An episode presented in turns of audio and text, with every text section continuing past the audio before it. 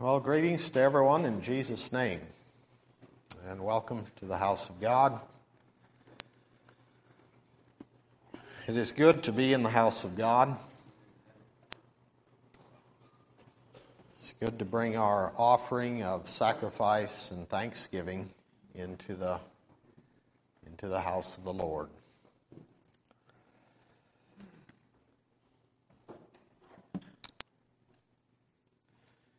Well, this morning, I appreciated very much Daryl's opening message. But what he said at the beginning about it being difficult to know what to preach, I could say amen to that. And I have chosen to go a little different direction, and it will seem contradictory to what he said. But I want to be very clear. What I'm doing this morning is that I'm choosing to have us take our eyes off the immediate and the present for a short time to think about something else. And this in no way minimizes the importance of the things that we have been focused on and need to focus on and keep working. I would liken this to my work when I'm in the office at the computer there and working with numbers and papers and everything.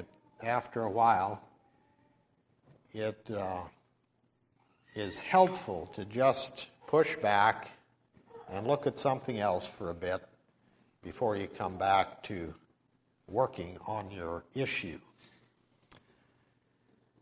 So that's what I'm doing this morning, if you can bear with me.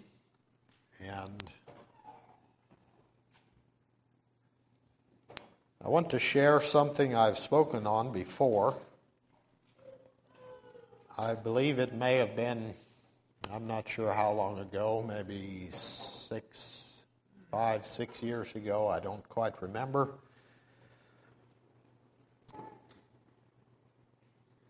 And you may have noticed, some of you, if you checked your phone, I send a photo around of the Eastern Gate in Jerusalem. Now, Tyler's having gone to Jerusalem.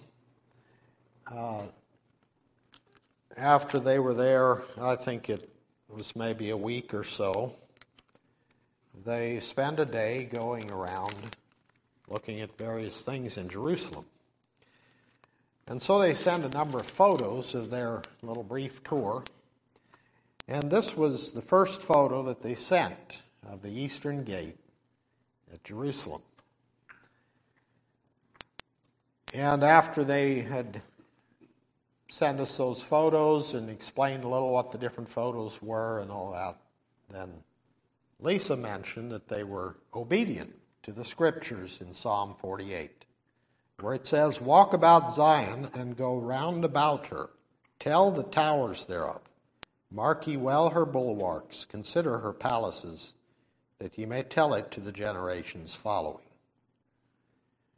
And that was what they had literally done, is gone around and various parts on the wall.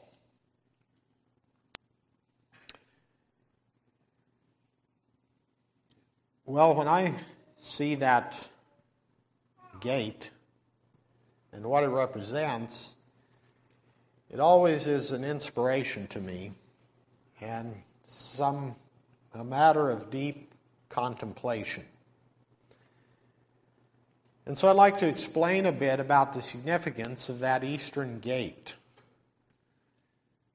We have in our hymn books one hymn where it makes reference to that Eastern Gate. I think it's 997? Just inside the Eastern Gate, over there. What's that talking about? I'd like to speak about that this morning, and perhaps some of you remember me speaking on this before. But this is taking our attention for a moment beyond the conflict that we have in this life, and it takes us to the other side of that conflict. And it's important for us to have some perspective that there is something worth striving for. We have a goal, and this, what I want to talk about this morning is what I believe is on the other side. And yet, today, we have a visual representation of that promise of what is to come. So if you want to turn in your Bibles to Ezekiel chapter 44,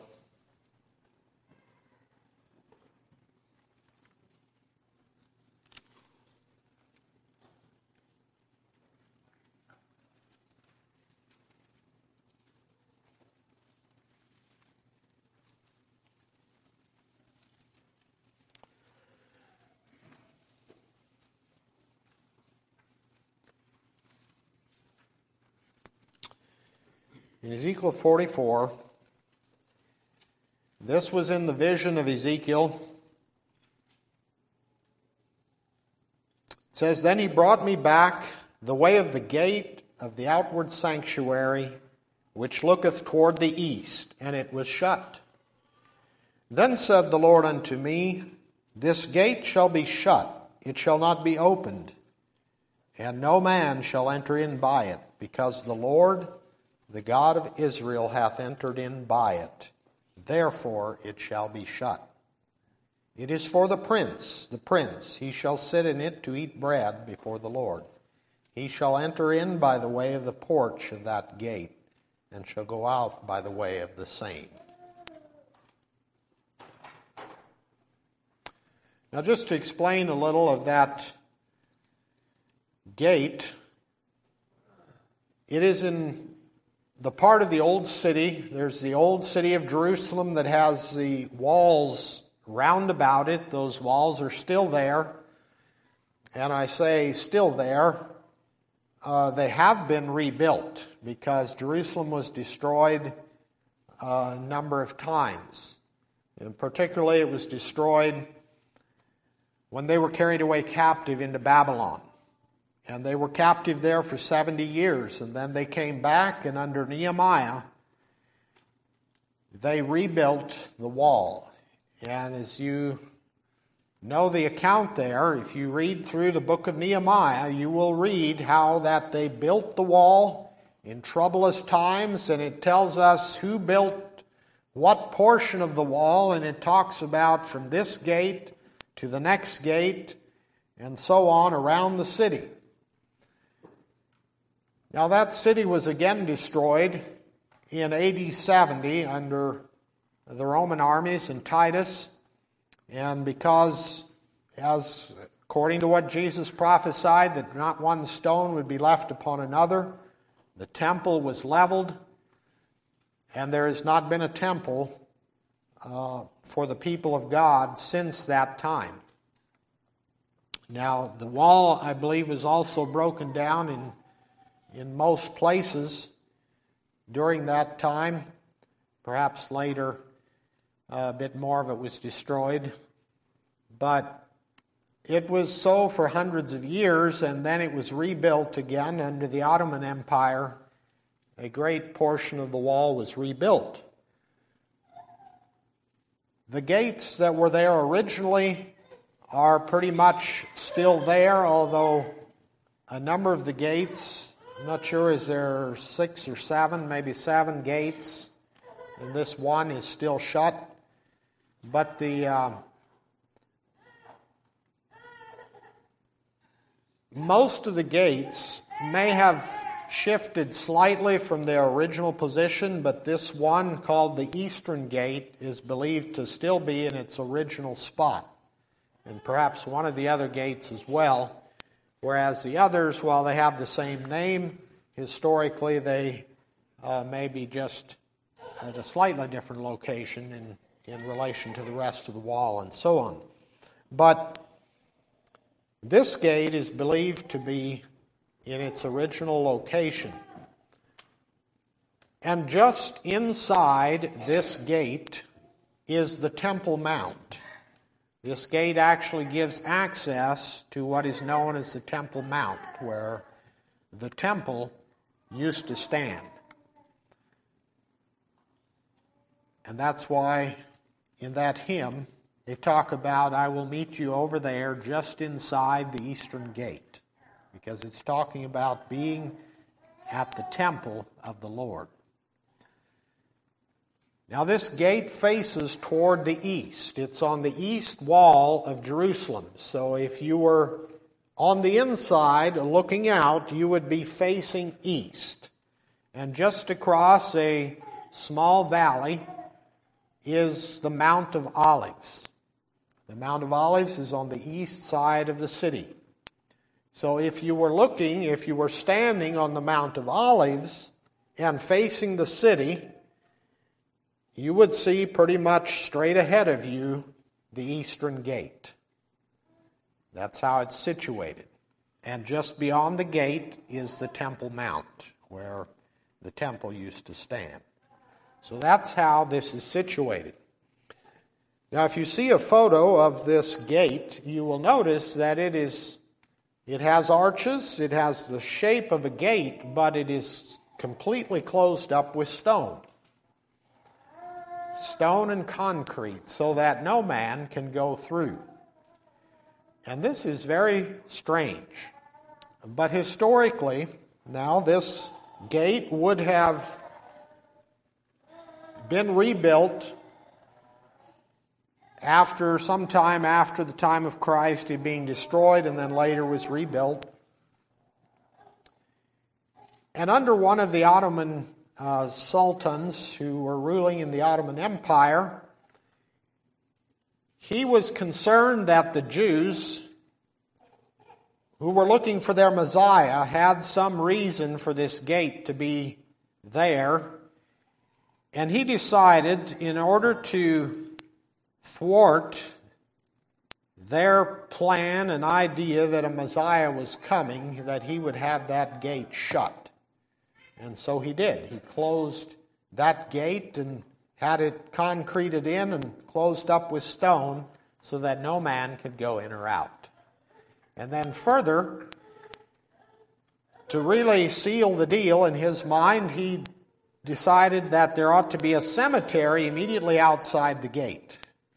And so to this day, there's a cemetery immediately outside that gate. And his reasoning was that if he buries people of Muslim belief, that a holy man of the Jewish faith would not defile himself by walking across those tombs.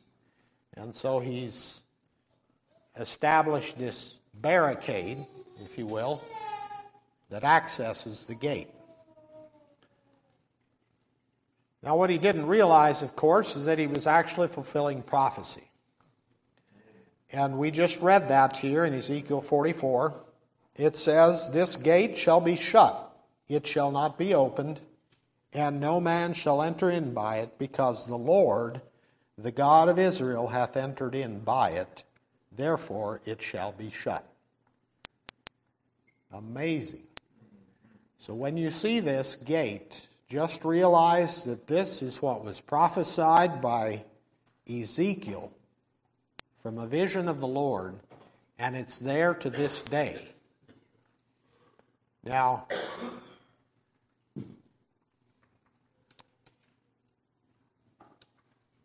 going back a bit in history, there is something very symbolical here too. And that is that in the time of Christ, when our Messiah and the Jewish Messiah and the hope of all the ages was actually walking on the earth, he went to the temple of God.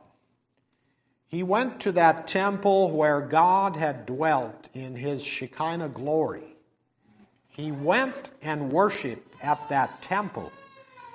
And you know the story of how he went into the temple, and at one point he cleansed the temple of all the money changers and drove them out. And he said that this house shall be a house of prayer for all people. And Just prior to his crucifixion, he made what we call the triumphal entry into Jerusalem, where he was riding upon an ass, and they strewed garments in the way and waved palm branches and all that, and the children cried out, "Hosanna to the highest," and praised him as he entered into Jerusalem. And I believe he would have been coming in through the Eastern Gate, because as he came in then into the city, he went into the temple, and there they were singing praises and saying Hosanna. And I believe it was there where the Pharisees thought these children and all should be quiet. And he assured them that if these were to hold their peace, the rocks would cry out. So even though he was not recognized as the king by many, there were some who would have, but he came in humility to offer himself a sacrifice. But he came into that temple, and he went through that gate. And it says here, "This gate shall be shut, it shall not be opened, and no man shall enter in by it, because the Lord, the God of Israel, hath entered in by it, therefore it shall be shut." And the symbolism is that he was rejected by his own people, even though he had come to the temple as the one who was greater than the temple, and they rejected him. And you know the account there. But because he had entered in through that gate and was rejected, and God took away that kingdom from them, and they were scattered abroad upon the face of the earth because of their sin and iniquity, and God shut the door. He had it shut. And so it has now for hundreds of years, that gate has stood there as a testimony to what took place and as a representation of what is to come. Now let's go back to some more scriptures. In Ezekiel, I'd like for you to turn to the prior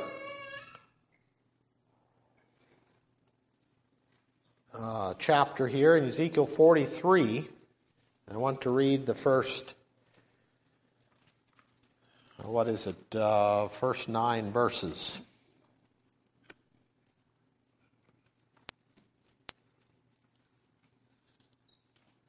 Ezekiel 43, verse 1. It says, "Afterward he brought me to the gate, even the gate that looketh toward the east. And behold, the glory of the God of Israel came from the way of the east, and his voice was like a noise of many waters, and the earth shined with his glory. And it was according to the appearance of the vision which I saw, even according to the vision that I saw when I came to destroy the city. And the visions were like the vision that I saw by the river Chebar, and I fell upon my face. And the glory of the Lord came into the house by the way of the gate, whose prospect is toward the east. So the Spirit took me up and brought me into the inner court, and behold, the glory of the Lord filled the house. And I heard him speaking unto me out of the house, and the man stood by me.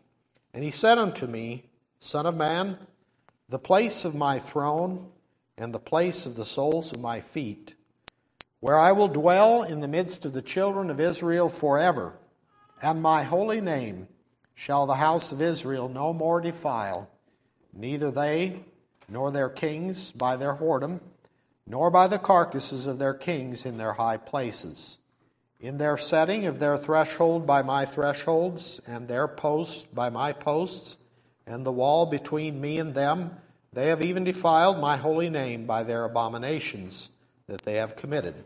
Wherefore I have consumed them in mine anger. Now let them put away their whoredom and the carcasses of their kings far from me, and I will dwell in the midst of them forever." We'll stop reading there. He did go on and talk about various aspects of this temple and altar and so on. And then when we get to chapter 44, he says, "Then he brought me back the way of the gate of the outward sanctuary, which looketh toward the east, and it was shut." Now, what I believe is going on here is that this vision that was explained in chapter 43, where he saw the glory of the Lord fill the temple, is yet future. There is a, but then when he goes back in chapter 43 and sees that the gate was shut, it's talking about the time of history that we are in now, when the gate is shut. Because there was a time when the God of glory walked in through the gate and into the temple, and was in the temple of God. But he was rejected, and they, in their sin and transgression, God took them away, and then the gate was shut. And then it says that it is for the prince that shall come, or that he shall sit in it to eat bread before the Lord. Now, throughout the centuries, it has been understood by many that this is the gate through which the king will come into Jerusalem. The Messiah of Israel will come in through that gate. And that is why, in fact, it was shut. It was sealed shut to attempt to do away with that promise and to assure that it can't happen. But you know, man's ways are nothing with God. God will have the last word. And he even told us what it is in his word. So I believe what is given in a vision there in Ezekiel 43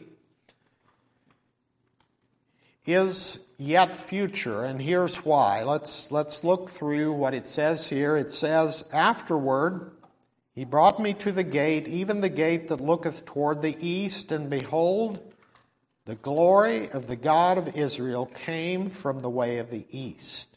And his voice was like a noise of many waters, and the earth shined with his glory."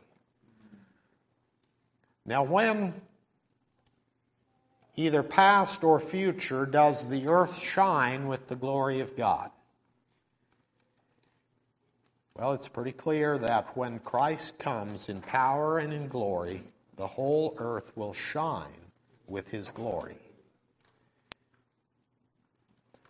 And so he came from the way of the east. Now remember, as I explained the situation of this gate, on the east side is the Mount of Olives.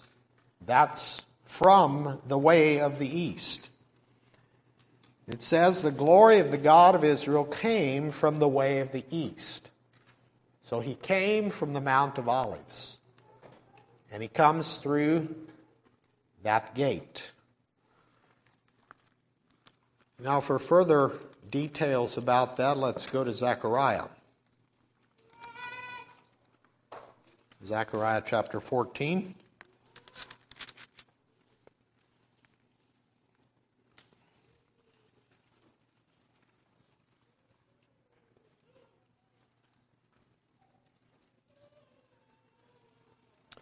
"Behold, the day of the Lord cometh, and thy spoil shall be divided in the midst of thee. For I will gather all nations against Jerusalem to battle, and the city shall be taken, and the houses rifled, and the women ravished, and half of the city shall go forth into captivity, and the residue of the people shall not be cut off from the city. Then shall the Lord go forth, and fight against those nations as when he fought in the day of battle. And his feet shall stand in that day upon the Mount of Olives, which is before Jerusalem, on the east. And the Mount of Olives shall cleave in the midst thereof toward the east and toward the west, and there shall be a very great valley, and half of the mountain shall remove toward the north, and half of it toward the south. And ye shall flee to the valley of the mountains, for the valley of the mountains shall reach unto Azel. Yea, ye shall flee like as ye fled from before the earthquake in the days of Uzziah king of Judah. And the Lord my God shall come, and all the saints with thee. Now when is that? When the Lord our God shall come, and all the saints with thee. Behold, the Lord cometh with 10,000s of his saints, as we read in Jude. And we read in Revelation how the heavens opened, and a white horse. And he that came forth was riding on the horse, and all the armies which were in heaven followed him. So he comes as one who conquers and who fights in the day of battle. And his feet shall stand in that day upon the Mount of Olives. And that's on the east side of Jerusalem. Let's continue reading here, verse 6. And it shall come to pass in that day that the light shall not be clear nor dark, but it shall be one day which shall be known to the Lord, not day nor night, but it shall come to pass that at evening time it shall be light. And it shall be in that day that living waters shall go out from Jerusalem, half of them toward the former sea, and half of them toward the hinder sea. In summer and in winter shall it be. And the Lord shall be king over all the earth in that day. Let me read that again. And the Lord shall be king over all the earth. In that day shall there be one Lord, and his name one.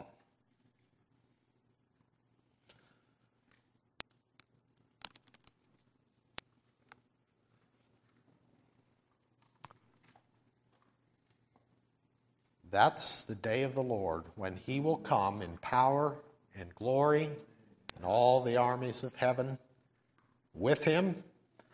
And if we connect all the other passages of Scripture, it would seem to me that is the moment when the rapture occurs, and that trumpet sounds, and we're caught up together with the Lord in the air. And then the Lord comes and stands upon the Mount of Olives in that day. And as I said, this whole picture, I believe, is on the other side of the conflict, at the time when we are raptured. And I think many people read some of these passages and wonder how this can possibly come to pass, and how this is all going to be, And I say, let's just accept it for how God said it. I don't understand all of it. There are many complex parts of this, but what we're reading here is pretty straightforward, I believe, where he's going to come in power and glory. Now let's look at another passage in Psalm 24.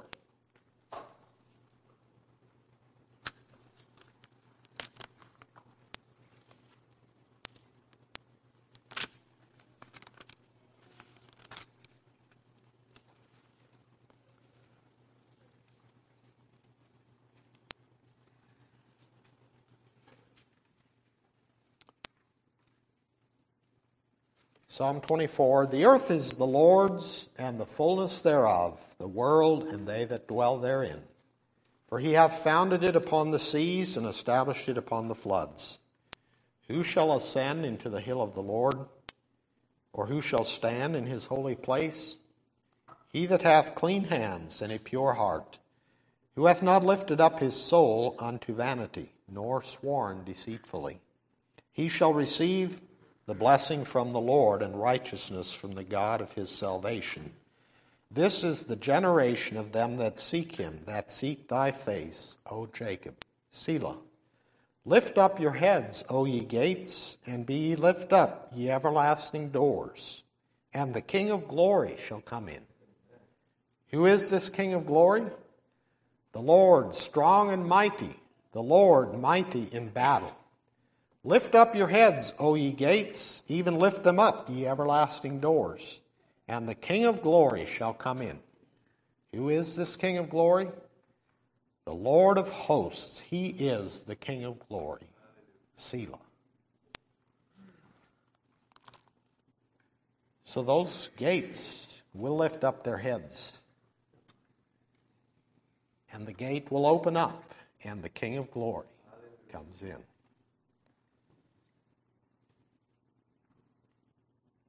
Now let's go back to that passage in Ezekiel 43.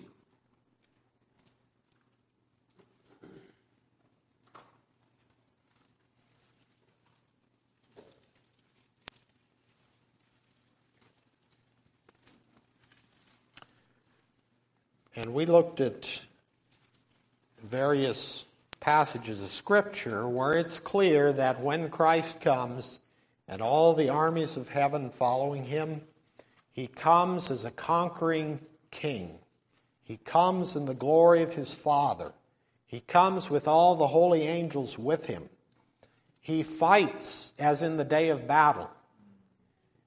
And as he conquers and comes to judge the earth, he will stand in that day on the Mount of Olives.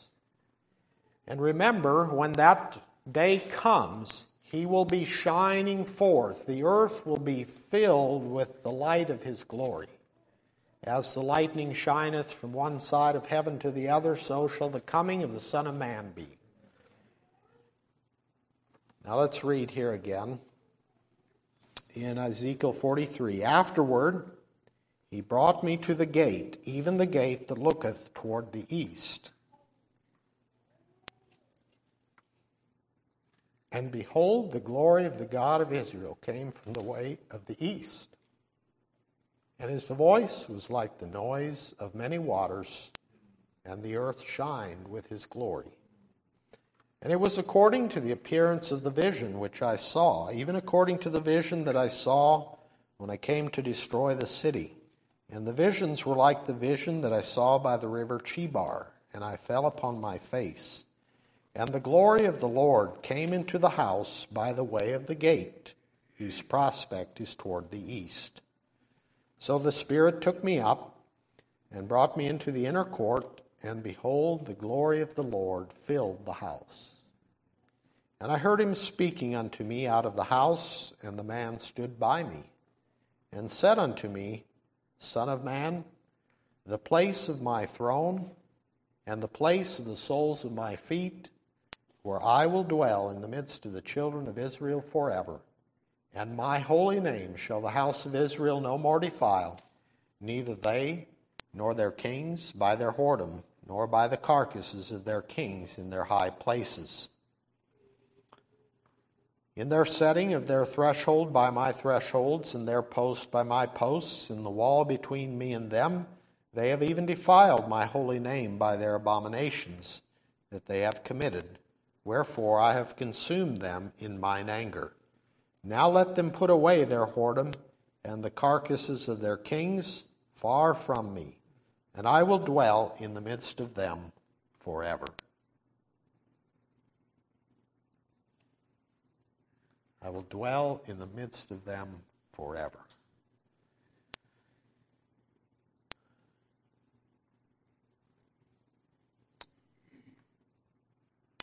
It tells us in other places, in other prophecies, that the law of the Lord will go forth from Jerusalem. He will sit as king over all the earth. It says that plainly here. The place of my throne, he will set it in Jerusalem. And he will be king over all the earth when all the nations of the world are made subject unto him. And he will reign in Jerusalem, and righteousness will cover the earth as waters cover the sea.